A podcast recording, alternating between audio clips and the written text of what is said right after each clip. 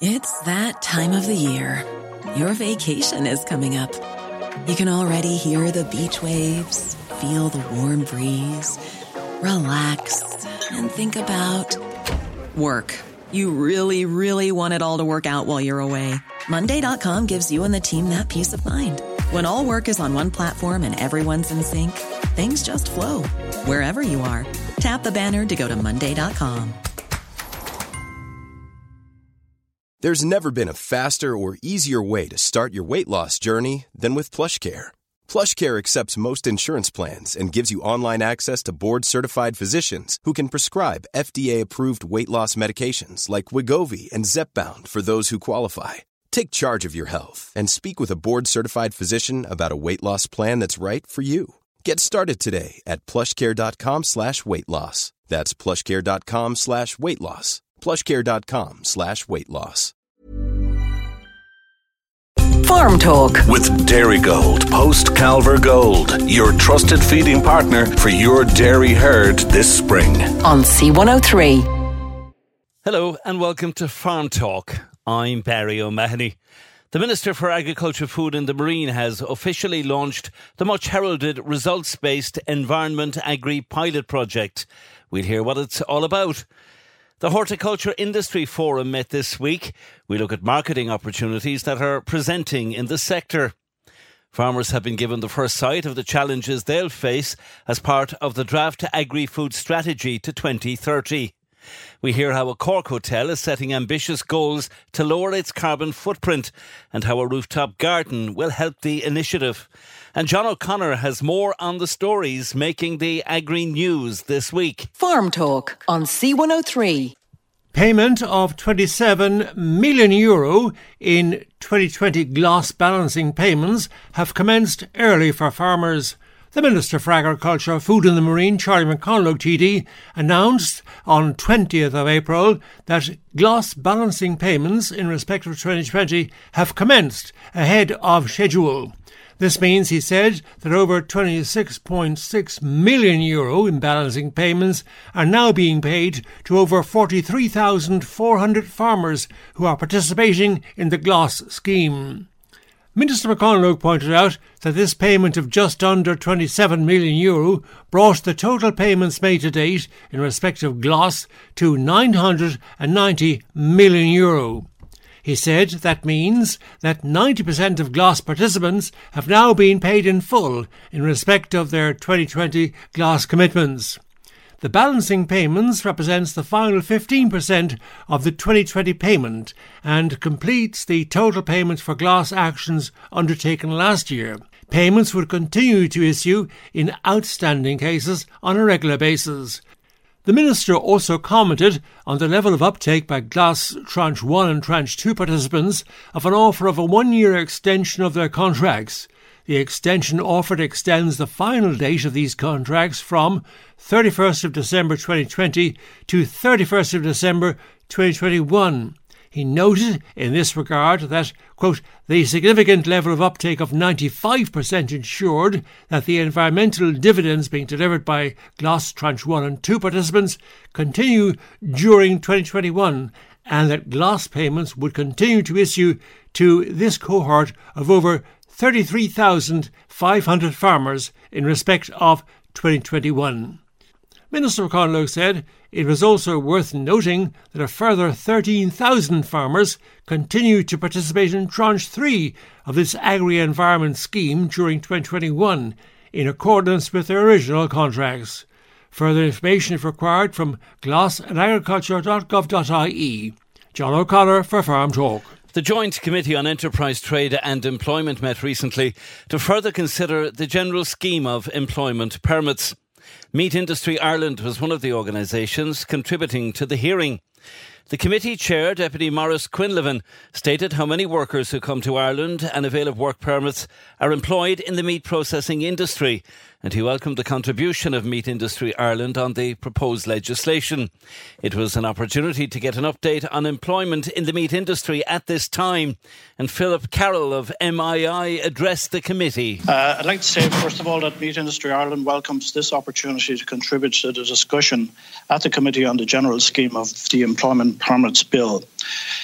MII is a trade association with an IBEC representing the primary meat processing sector.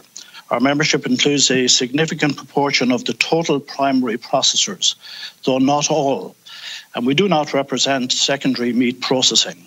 Our members' processing facilities are located throughout rural Ireland, and the sector employs some 16,000 people directly and many thousands more in linked employment. A typical primary processing plant will generate approximately 100 million in local economic activity and directly employ some 300 people. Employment in the meat sector is based on full time direct employment and is composed of a mixture of Irish and EU employees who represent some 80% of the total workforce. Irish staff continue to represent the single largest nationality. The majority, mainly European nationals, have worked in Ireland in the years since 2005 after EU enlargement, when a significant number of workers came from Central and Eastern Europe. The economic downturn here halted the pace of EU migration in the meantime. And although the economy recovered, a much smaller number of people came to Ireland. And so the meat sector reached the point in 2015 where it lacked sufficient resources to service important export markets. Through the employment permit scheme, the industry recruited skilled knifemen internationally to fill the resulting vacancies. Although every effort has been made to recruit here at home, the reality we faced was that in a recovering economy where the domestic labour market was tight, there was little or no supply capacity available to meet the growing needs of the sector. In 2018, domestic labour sources had dried up to the extent that vacancies for general operatives were unfillable within the EU EEA economies and the wider agri food sector, uh, including meat, dairy, and horticulture, secured a permanent scheme for general operatives to fill the vacancies. Over the period 2015 to tw- December 2019, specific quotas of permits, about 3,160 in all, were made available for meat processing. While employment levels have grown rapidly in recent years pre COVID, labour force participation has not kept pace with current labour demand. And Ireland's prime age participation rate has never been higher, reaching 83.5% in 2018. This suggests that longer term, additional sources of labour are needed above what labour market activation can provide. In this context, the meat sector forecasts is that international sources of labour will continue to be in demand under the two existing permit schemes available to the sector. The shortages that we face are unlikely to abate as we increasingly find that the sector is competing to attract attention of a reduced pool of resident workers. Without a permit option to meet the labour needs required in the meat sector, we would put in jeopardy hard won export business, which is now more than ever facing global competitive challenges as we work through the pandemic, the more challenging trading environment arising from Brexit, and the need for market diversification to support the wider agricultural and rural economy, which are so reliant on the agri food business chain. An update on employment in the meat industry at this time from Philip Carroll of the Meat Industry Ireland, addressing the Joint Committee on Enterprise Trade and Employment to consider the general scheme of employment permits. Mr. Stephen Arthur has been elected chairman of the IFA National Dairy Committee. Mr. Arthur takes up the role immediately, as he had been serving as acting chairman since Mr. Tom Phelan stepped down. Stephen Arthur farms in County Wicklow and is a former chairman of Fresh Milk Producers. Mr. Declan Hanrahan has been re elected as vice chairman of the IFA National Livestock Committee. He was elected vice chairman last August and was up for re election. He's a beef and suckler farmer from County Laois. The counting of postal ballots took place in the Irish Farm Centre on Friday, April 16th. IFA National Returning Officer Mr. Martin Stapleton said there had been a large return of postal ballots for the two positions. He pointed out that since IFA National Council had decided to hold elections remotely to comply with COVID 19 restrictions, members had responded positively to the new postal system. He said IFA were determined to fill all positions as they fall vacant. John O'Connor for Farm Talk. Farm Talk on C103.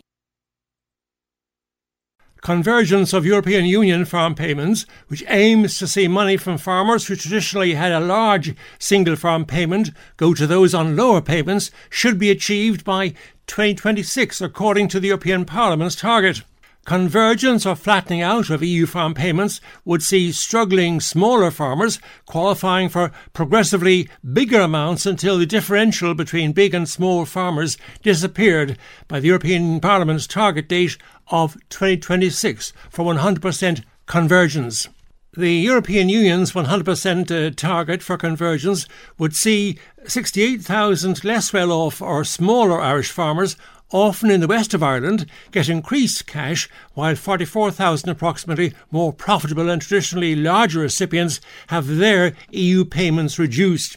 EU officials and member states have been considering the question of convergence for years now, but the endgame is underway in the run up to the European Parliament's target of 100% convergence of farm supports by the year 2026 and the European Union may want to see major progress on convergence as early as next year, with full implementation by 2026. The equivalent of over 24 million euro in today's money would be transferred between farmers if and when convergence was achieved. The Department of Agriculture here has calculated. John O'Connor for Farm Talk. Minister of State Pippa Hackett met this week with the Horticultural Industry Forum as part of her special responsibility for horticulture. The meeting discussed ways to progress key issues in the industry. The Minister said it's a sector with huge potential and the discussions were an opportunity to look at important areas for its development, including grower collaboration, research and development, market opportunities and public policy.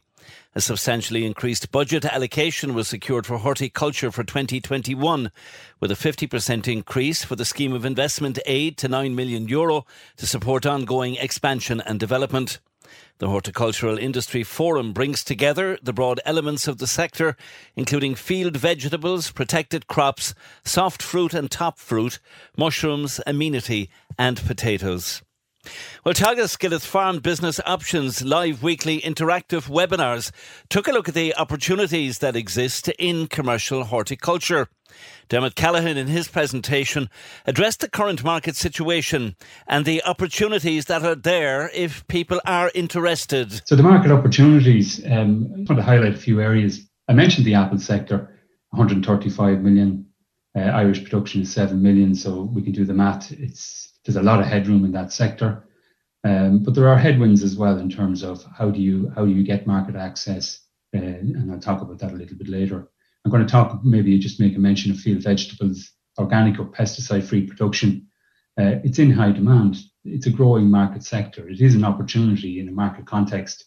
So we have to figure out how we how we produce more organic production and soft fruit. If you look, I mentioned blueberry already. Again, that's something that that needs to be looked at in great detail it is definitely an opportunity um, or a potential opportunity. Um, salad crops, as I mentioned, lettuce, leafy greens, glasses production. So, as I said, you have to understand if there's a market opportunity. Um, you know, fruit, vegetable market. How do you, you know, you do your market research and you try and figure out how you're going to get access to a market.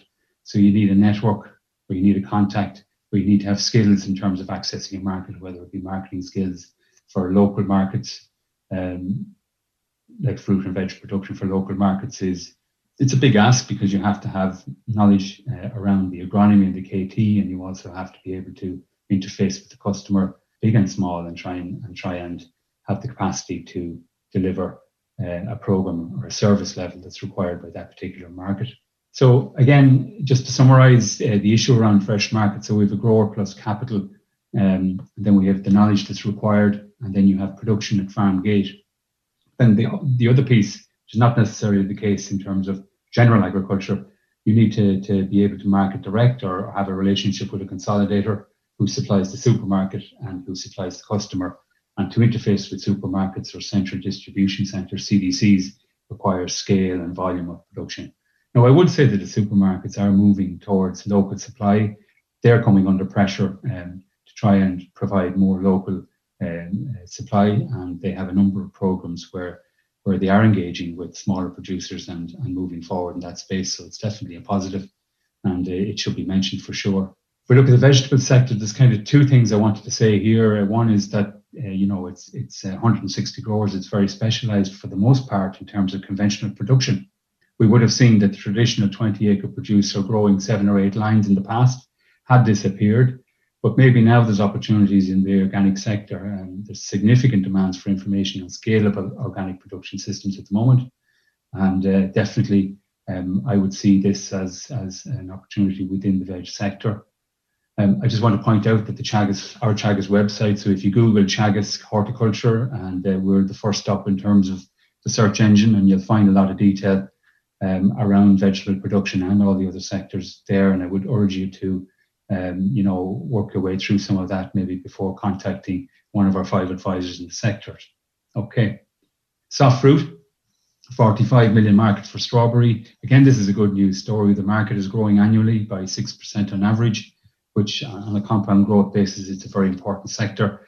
Um, and it's a very exciting sector in terms of opportunities. So it's not just a case of existing growers expanding. There are definitely opportunities for new entrants, particularly in certain parts of the country. Uh, protected production under glass and polythene is the way it's gone over the last 10 years. So now we have soft fruit production over a much longer extended season. Uh, so the shoulders of the season have extended. Blueberry, I mentioned, 65 re- retail value, 65 million. Um, it grow, you know, production in the UK and Wales. There's no reason why we can't have some more production here um, with well selected sites and the right know-how and knowledge and some of the some of the you know automation that has been developed in in Holland regarding automating picking and harvesting and so on. Cut flower production again, flowers from the farm. This is uh, another area where we have massive imports cut flowers here, up to 50 million euro. The euro market is 14 billion. There's a dominance of the retailers uh, in the sector, but we have identified potential market in Teagasc for peonies, sunflowers, hardy foliage and berries, ornamental brassica, solidago, bulb crops and more. Dermot Callaghan of Teagasc, looking at the opportunities that exist in commercial horticulture. The draft agri food strategy to 2030 has been published, and it gives the first sight of the challenges that farmers will face and the changes they'll be expected to make in the coming decade.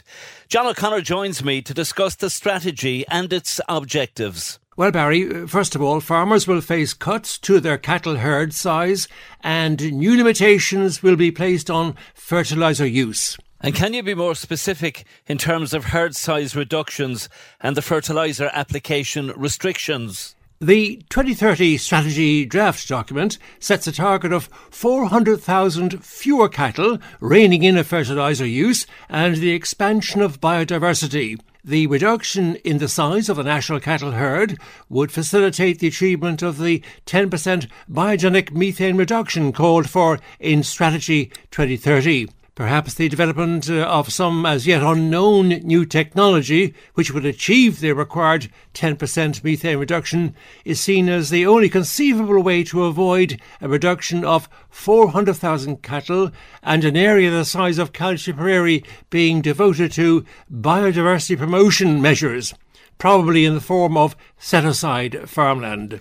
And how would these figures translate to biodiversity targets on individual farms? There's a target of 10% uh, farmland to be prioritised for biodiversity, equating to about 8 acres per average farm. Nitrogen fertiliser would be slashed by 55,000 tonnes.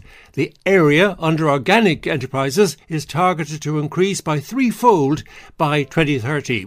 So the 2030 strategy is clearly aimed at environmental conservation and enhancement from what you've outlined already. Yes, Barry, to divide the environment into its um, intrinsic elements, a climate neutral agricultural sector to be achieved by 2030, with a substantial verifiable progress to be noted by 2030. Water quality, agriculture to reduce nutrient losses by 50% by 2030, biodiversity, 10% of farmland prioritised for biodiversity, spread across all farms throughout the country by 2030. And uh, finally, air quality, the reduction of ammonia emissions below 107,500 tonnes by the target date 2030. And the impact of 2030 on cap payments. Payments for farmers under the next cap will centre on reducing fertiliser use, increasing organic farming, and biodiversity set aside. Our agribusiness under normal circumstances would be expected to be in the region of 13 billion. So, can we speculate on how 2030 targets might influence agribusiness? Well, at least some planners and analysts predict it'll be a decade of transformation for Irish agriculture, with the focus switching from producing as much as possible to achieving strict climate targets, which will lead to a loss of production as a consequence.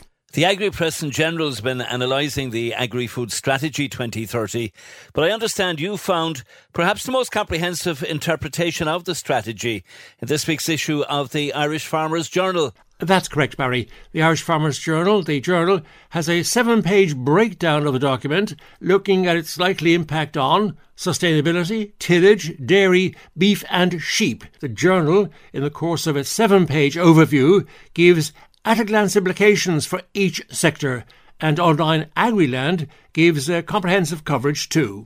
Farm Talk on C103.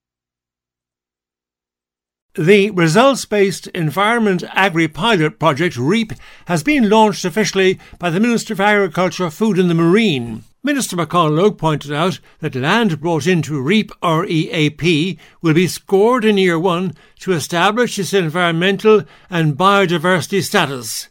In conjunction with their advisor, farmers will undertake environmental improvement works to increase the environment value of existing farm features with the aim of improving the environmental score in year two.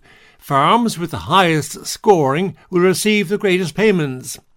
Minister McConalogue pointed out farmers can expect to receive an average annual payment of up to €4,700 Euro, with a maximum payment of €6,900 being available. Maximum payment is dependent on a farmer complying with all the detailed criteria as outlined in the terms and conditions of the scheme. Minister McConalogue pointed out that this results based approach has the potential to deliver significant environmental and income gains and is expected to feature strongly as the flagship agri environmental scheme under the new cap. REAP, he said, would provide an opportunity to test the results based model on a national basis in preparation for the next agri environment scheme to follow on from GLAS. The farming organisations have been lukewarm towards REAP as it had been touted as the REPS 2. The IFA say for their part they feel REAP is in no way comparable to the REPS programme. John O'Connor for Farm Talk. Cork Northwest TD Michael Moynihan has welcomed the opening of the results based Environment Agri Pilot Project, or REAP, saying that it's aimed at delivering environmental gains as well as supporting farm incomes. Deputy Moynihan said it was developed as a key Fianna Fáil programme for government commitment. He described it as ambitious, innovative, and exciting that will lead to an environmental good as well as delivering a farm income boost. It is a standalone pilot initiative to help form the basis of the next agri environmental scheme under a cap in 2023. But not all Cork TDs are so supportive. Cork Southwest Independent Deputy Michael Collins voiced his concerns about it at a media briefing by the Independent TDs on the Climate Action Bill. Agriculture is going to be the most affected, in my view, by the Climate Action Bill. Uh, with a, by, by, by 20, 30, 51% cut, as I said earlier, in, in, in the amount of cattle a farmer can have in his farm. That'll lead to total decimation. And it's an attack, a complete attack on rural Ireland. I've seen in the last week um, the new REAP scheme, it was the old REPS scheme being introduced in, in rural Ireland. Any farmer with heather is going to be, that land is going to be exempted. That means rural Ireland is going to be kicked out. This is, this is the Green Party in government. These are, this is meant to be the party that's supposed to protect the heather and the wildlife and the love for all this. Where's the love now? In this new scheme being implemented, it's an attack on Irish agriculture. It's an attack on Irish farming. This climate action bill is an attack, and we don't have the, the, the resources, we don't have the public transport in place to, to, to, to, renew our vehicles, electric vehicles. All this is all a lovely dream. It's a it's a dream, but it's coming at a massive price because Fianna Fáil and Fine Gael signed up the government at a serious price, and this is the price they're signing up to. But this is not, we are not going to allow this happen. We're putting forward a series of amendments, and if they're accepted, maybe then we'll give serious consideration. But certainly there is a huge amendments needed in this in this bill. Cork Southwest Independent TD Michael Collins. The Minister of State at the Department of Agriculture, Food and the Marine, Pippa Hackett, has issued a reminder the organic farming scheme is still open to all farmers who meet the eligibility requirements as an agri-environment measure under the department's rural development programme. Applications must be made online via the agfood.ie portal by the closing date of April 30th next. Michael McCarthy, Teagasc tillage advisor, joins us to discuss winter and spring crops and how they're doing, particularly now the weather is improving. It's been a, quite an easy spring there the past few weeks to get work done. It kind of dried up nicely there in, in mid March there's been an awful lot of work done since, and an awful lot of work done quite easily by by farmers. I, I suppose spring crops. There's, there's kind of two main categories out there. There are crops planted towards the end of March, towards kind of after that Patrick's Day date when it was dry that time, and then there was a little weather break, and then there was more crops planted around you know Easter Easter weekend and the week following uh, Easter weekend. So it looks like that most all crops are planted this stage now as regards cereals. So the, the spring oats and spring wheat and, and, barley are planted, and you know early indications from from the merchants and, and people would show that the spring barley acreage has has probably increased on last year's acreage. Spring oats and spring wheat staying the same. Most of what's left to plant now would be the, the, the forage crops like so the maize and the beet, which I imagine if we get a good week now, that'll all be fairly well finished up by the end of this week. People may be wondering, you know, where to go from here. Crops that were planted, we'll say, around that Patrick's Day, Patrick's Day up to maybe the 20th or 22nd of, of March. That spring barley is nicely emerged now and it's received fertiliser and it's probably coming due for its its herbicide uh, quite soon. So what we in Teagasc would always have said was that, you know, you target your crop at the four leaf stage when the fourth leaf is, is, is emerged from the crop. Uh, and this would also coincide with the with the aphicide spray. But look, when we talk about aphicide spraying and the risk of BYDV in a barley crop, you know, we need to be mindful of IPM, and we need to be mindful that we can't always be going to the to the chemicals for our solutions. We have to consider all the other factors as well. So look, factors to consider at the moment is that aphid flight in the past few weeks has been very low because of the low temperatures. Aphids don't really start flying or migrating between crops until you get up to that kind of, you know, 13 or 14 degrees. So the BYDV risk uh, for most has been low all along, but not, that's not to say that you may not have aphids in your crop and you may not be at risk from BYDV. It requires good assessment and going out into the field and looking at those crops and trying to see can you spot um, aphids. So, you know, as a general rule of thumb, what we would have always said that crops that tend to emerge earlier in the season so that they're emerging in late March and early April are at lower risk of crops that are emerging, we'll say, now in mid to late April. It's all down to checking your crop continuous monitoring. What we would suggest though is that if you feel aphids are a threat and BYDV is a risk in your field, well then it's a pyrethroid type aphicide at the four leaf stage, and that will coincide with your herbicide. And the winter crops, they would have gone into the ground earlier. How have they been doing, Michael? Winter crops, I suppose, in the last couple of days, Barry, they, they seem to have t- turned the corner and they're growing away again. We, we went through a very harsh period there for the past two weeks with low daytime temperatures and even lower nighttime temperatures and ground frosts. A lot of people remarked that, you know, winter barley in particular was looking looking quite sick and quite hungry and you know it, it was and it was suffering. The weather and it just wasn't really growing. But you know I suppose what I would say to growers is that even though it probably was growing visually it didn't look like it was growing. These crops do grow just just that bit slower. And it's not a major concern that I'd have. Look, if we get nice heat going forward, those crops will, will advance on nicely because, you know, the, the, the plant counts are there and everything, everything is there to, to make a good yield. And we get the growth now. That should hopefully happen you know. So what i've seen is that you know winter barley in the past couple of days has has really picked up in color and it's it's it's it's getting going now for the season you know. So they're at the that kind of second order as we would say growth stage 32 which brings them in line for their second fungicide. So we're targeting diseases like ramularia and we're targeting rhynchosporium and net blotch And I suppose the idea is that we're trying to maximise the green leaf area in the crop so that there's loads of photosynthesis and the crop is going to do its best. And I suppose, you know, second fungicides, they will need to go out now shortly and, and possibly if people have maybe very advanced crops or crops that have got, you know, lots of farmyard manure, high levels of nitrogen, they may also need a growth regulator as well.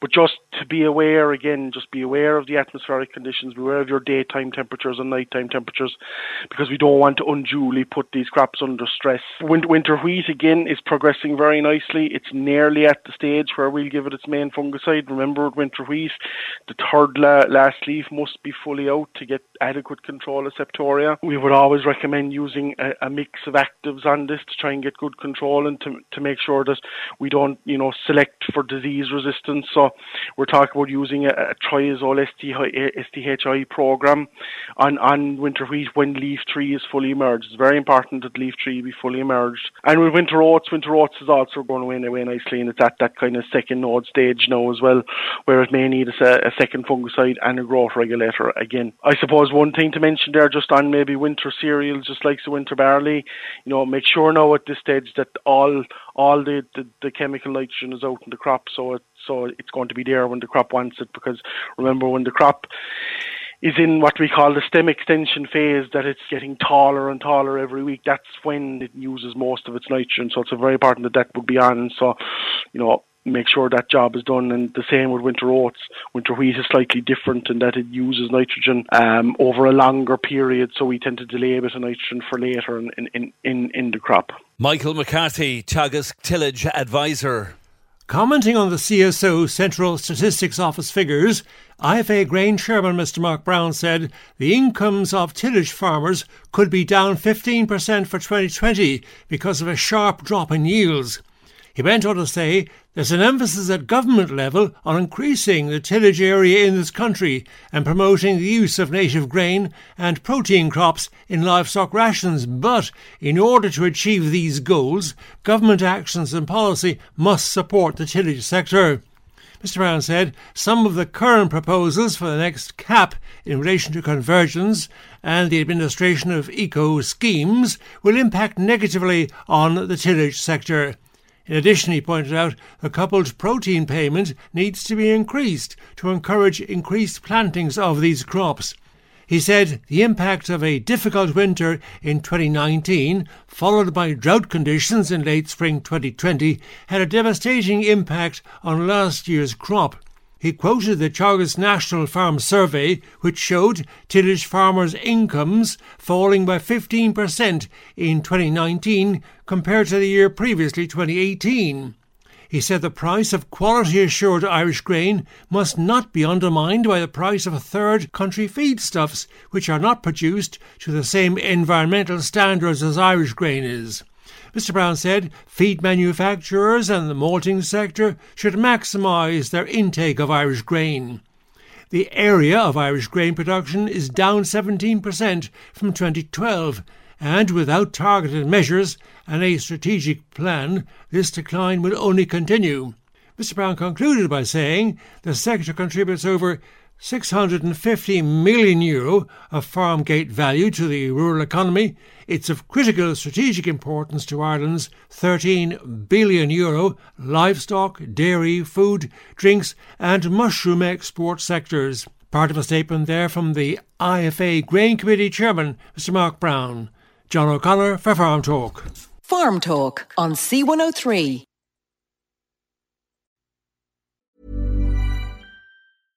Mother's Day is around the corner. Find the perfect gift for the mom in your life with a stunning piece of jewelry from Blue Nile. From timeless pearls to dazzling gemstones, Blue Nile has something she'll adore. Need it fast? Most items can ship overnight. Plus, enjoy guaranteed free shipping and returns. Don't miss our special Mother's Day deals. Save big on the season's most beautiful trends. For a limited time, get up to 50% off by going to Bluenile.com.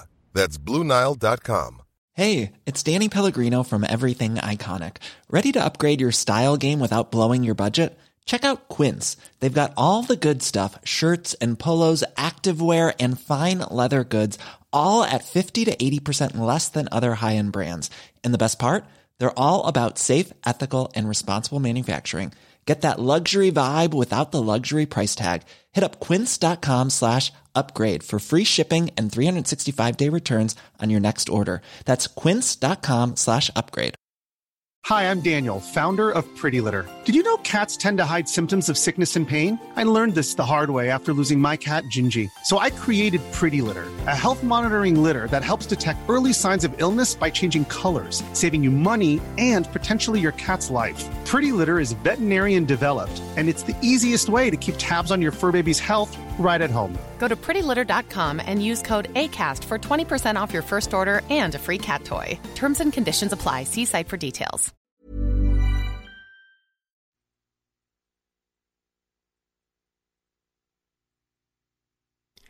The commitment by Minister of State Mary Butler to bring the legislative changes to the Fair Deal nursing home scheme, placing a three year cap on farmland under certain circumstances to the Cabinet within the next two weeks or so, has been welcomed by the IFA President, Mr Tim Cullinan.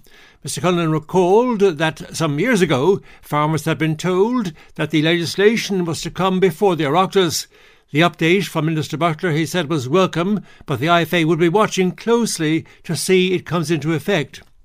The IFA president contended that the Fair Deal scheme, as it stood, was fundamentally unfair. It brought huge stress and worry on farm families, he said, with farm viability being lost while they wait on the government to act. For farmers considering availing of the Fair Deal nursing home scheme, they should be aware that up to 7.5% of the value of the farm could be set aside annually to fund nursing home fees. If you do not transfer your farm to a successor and you need support for nursing home fees, the potential costs could be huge. An example to put things in perspective imagine you have 100 acres of land valued at 1.2 million euro. You also have an old age contributory pension, but no savings worth talking about.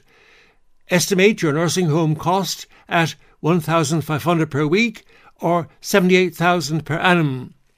While you're a resident, this will be funded as follows 80% of your pension, 200 euro per week estimated, leaving a charge of up to 68,000 per annum to the farm.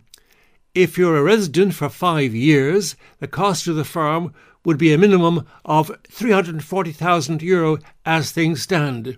This cost would have to be discharged before the farm could be transferred to a successor, whereas an early transfer of your farm could minimise this cost.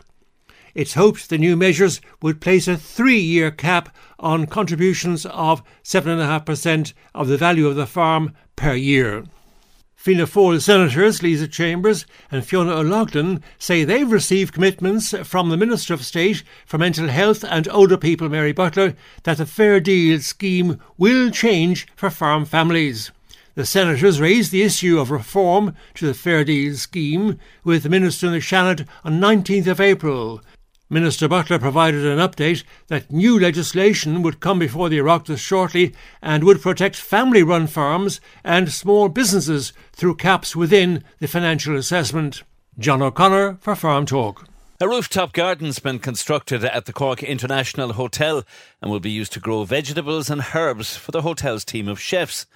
The opening of the roof garden coincided with Earth Day on April 22nd, marking the birth of the modern environmental movement in 1970. Cork International Hotel is setting itself ambitious goals to lower its carbon footprint by 5% every year by reducing energy consumption and waste. The hotel plans to reduce waste by 15% in the next year, and to achieve the goals will be implementing an in-house composting system. General Manager Carmel Lonergan joins me to tell us more about the project on Farm Talk. Well, thanks for talking to me. It's an absolute pleasure. I never thought I'd be on a farming program or the likes of it. so we, uh, I suppose, we're looking very closely at the last year with regards to our sustainability, our greening efforts, and reducing our carbon footprint. And I suppose this idea specifically came from our maintenance manager Shane O'Mahony from down Bandon Way. He's very green fingers orientated, and he saw an empty space. And it started off with a very small idea of just one bed with some herbs on it, um, and then every month he's been adding to it. So this month we're focusing on radishes and onions. Um, and because of our location and it being a rooftop, he's very much kind of seen what works and what will actually grow up there and what the yield out of it will be as well. So it's exciting and something very different. And not what we'd usually see in a hotel. Because of the infrastructure of the hotel there, the need for parking and that, you wouldn't have had the ground, I suppose, around it to do this project. No, we're very much surrounded by business park on one side, airport on the other side. And on the roof that we are, there's quite an open space up there and it actually overlooks a lovely farm as well. So it really, there is no space on the ground. Really is only what we have on our roof where we can actually manage anything. But it wouldn't be the first of its kind. We've had quite a number of rooftop projects now, mm-hmm. even in the recent past. But for yourselves, they're getting this idea off the ground. It must have been hard enough everything you do at the moment is, is an effort, and a lot of people are on reduced hours. So, but it's about the engagement of the team as well and people's passions. So Shane's passion for gardening and being outdoors, we wanted to encourage him to bring that to work as well, um, and just kind of use whatever space we have because we are limited in that. So it, it's really trying to get as much use and make fun of everything that we do as well, and inspire people to do that. And there's some great rooftops in, in Cork. I know there's one in Cork, especially in the city, and they're doing amazing work. And so we took a little bit of inspiration from that as well. Yeah, that's Brian McCarthy's rooftop mm-hmm. garden there off Cornmarket Street, which has been doing exceptionally well. Yes. I suppose for you, it's a bit of trial and error at the moment, is it? Like it, it was is. for Brian to try and get it up and running. Absolutely. So it's a case of every week we're looking to see what's actually growing up there, keeping an eye out for the frost as well, because that's actually um, killed a couple of things in the last few weeks when it came. Um, so it is trial and error. We're going to be adding to it um, over the coming months um, once we get things going. Um, and we've also had some of our actually suppliers locally, when they saw it in the press, give us a call and actually ask, offer to send us more herbs and more things to trial up there, which is fantastic. The whole community is getting involved. Now, I know that you'll be using a lot of the product there in the hotel itself. So, what kind of plans have you got for that? So, I suppose a lot of it will come back to our kitchen. Our head chef, Chris O'Sullivan, is also very um, he's very passionate about kind of the earth and what you can get from that and foraging. We recently actually did a nettle soup for an award ceremony.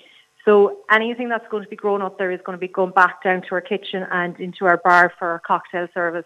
So everything will be used, and we're also going to be setting up a composting system as well that we can use back up on the garden too. So it, it's that sustainability, growing and using everything you can across the hotel and the gardens. And of course, it's all part of the wider aspect of the carbon footprint there at the hotel, mm-hmm. which you're really embarking on big time now as we look forward yes. to all that reopening again after COVID. Yes, absolutely. There was a figure that was in the media internationally recently that tourism accounts for 8, 8% of um, the environment and what they put back in. So when that opens up, we're trying to just make ourselves as neutral as possible. Like a five year goal is to be carbon neutral. And within one year, we're hoping to reduce our carbon footprint by 5% and get that up to 15% by year two. So um, we're working with a company called Fifty Shades Greener, who's given us some great training um, and great ideas on how to do that. And then listen, we're beside an airport, so we're kind of trying to balance the effects on the environment, but what we do also. And and on the wider picture of the business and all the planning that you have to do now for reopening, I'm sure it's a difficult time, but looking ahead, you have to be positive. Absolutely, we're extremely positive. We've some great plans in place. Um, we're in the recruitment stage at the moment, so um, we are recruiting. Um, we've got about 60 people to recruit across Trigon Hotels in Cork, and we have we're expecting, I suppose, June to be an opening date, whether that's the beginning of June or later in June. Um, and just we have people looking to book rooms as it is. So everybody's just really excited to get open. What's happened in the past has happened in the past. We're just looking forward now. And I think that's what everybody wants to do. Nobody wants to look back and see what didn't happen. So it's the focus is on the summer and making sure everybody gets out and has a lovely holiday in Ireland. Well, we have a lot of experts involved with this programme, contributors, Carmel. So I hope that if they feel like getting in touch and helping you there, that they might. I'll welcome any tips or if anybody has any feedback or if they recommend anything that could grow on a roof up in a mountain beside Cork Airport. We'll happily listen to it and take some tips on board. Carmel Lonergan, General Manager of the Cork International Hotel, and the best of luck with that project. Next Monday, we'll see a further easing of COVID restrictions with the return of outdoor attractions, zoos, wildlife parks, and heritage sites among them. One of the attractions looking forward to welcoming people again is Leahy's Open Farm in Dungorney, just outside Midleton. Manager Donald Leahy told C103 reporter Katie O'Keefe for Farm Talk that they're looking forward to reopening the gates to the public. Leahy's Farm is uh, it's a tourist attraction basically, so it's where families can come, but it's about education as well. So small kids especially, and families and elderly as well can learn about how farming works. Um, we milk Maisie the cow every day on the farm or we're due to start milking her next in two weeks time when she has her, her baby calf and it's about how milk is produced and it's a family day out basically for, for the whole family. I suppose from the moment they come in there's playgrounds, there's activities going on throughout the day. There's coffee shop, there's the ice cream and chocolate factory where they can see the ice cream and chocolate being made. Old farm museums and houses, which is really important as well to the farm. It's, it gives the whole farm its purpose. Um, it's it's like it's tradition. You can see where my where where I was born, where my father was born in the old house on the farm and that's really important as well. So and there's loads of activities. There's quad and barrel train rides. There's real JCB diggers that the kids can drive. There's a tractor and trailer ride starting this year as well. So there's there's loads of activities. We have been closed with in this lockdown since January, so we did not expect to be closed this long. Even though the animals aren't really bothered if there's somebody on the farm or not. I suppose they do miss the public, but I suppose we went from a staff of 80 down to just myself and my father, and who's 81 years old on the farm, just looking after the animals and do, doing the bare, the basics, the bare essentials. Um, so it has been tough. Financially, it has been very tough, um, but we cannot wait to reopen. Manager Donna Leahy, Leahy's Open Farm in Dungorney. For our weekly update on Macra events in Cork this week, we're joined by Ashling Walsh, Shandon Macra PRO. This Saturday night, we'll be participating in the national finals for the National Talent Competition. We will be represented by five acts Meg O'Sullivan for solo instrumental, Ashling Walsh in the Irish dance category, UCC Macra for the ballet category and TikTok dance challenge, and Gillian Keneally in the mastermind. Very best, best of luck to all taking part. The winner from each category will receive a 50 euro one for all voucher, and the overall winner will be voted by the public. They will receive a 100 euro one for all voucher. Please tune in and support our acts on Saturday night. Well done to Glanmire Macras, Patrick Healy and Ballincollig Macra have reached the national finals in the radio drama competition this year. Six clubs taking part nationally this year. I wish them all the best of luck in the national finals. You can listen to each entry on the national Facebook page. Well done to everyone who's, who has completed our Couch to 5k challenge, which was a nine week event. Thanks a million to our social officer, Celine O'Donovan, who organised this event. Tune for upcoming events such as Kinsale Macra's Darkness into Light for Pieta House. This will be taking place on the 8th of May and there'll be a donation page also. Thanks to Ashling Walsh, Shandon Macra PRO. Thanks to John O'Connor for co producing and contributing to the Farm Talk programme again this week. I'm Barry O'Mahony. Thank you for listening. Farm Talk with Dairygold, post Calver Gold, your trusted feeding partner for your dairy herd this spring. On C103. A lot can happen in three years, like a chatbot may be your new best friend. But what won't change? Needing health insurance. United Healthcare Tri Term Medical Plans, underwritten by Golden Rule Insurance Company, offer flexible, budget friendly coverage that lasts nearly three years in some states. Learn more at uh1.com. Hey, it's Paige DeSorbo from Giggly Squad. High quality fashion without the price tag? Say hello to Quince. I'm snagging high end essentials like cozy cashmere sweaters, sleek leather jackets, fine jewelry, and so much more. With Quince being 50 to 80% less than similar brands. And they partner with factories that prioritize safe, ethical, and responsible manufacturing. I love that. Luxury quality within reach. Go to quince.com slash style to get free shipping and 365 day returns on your next order. Quince.com slash style.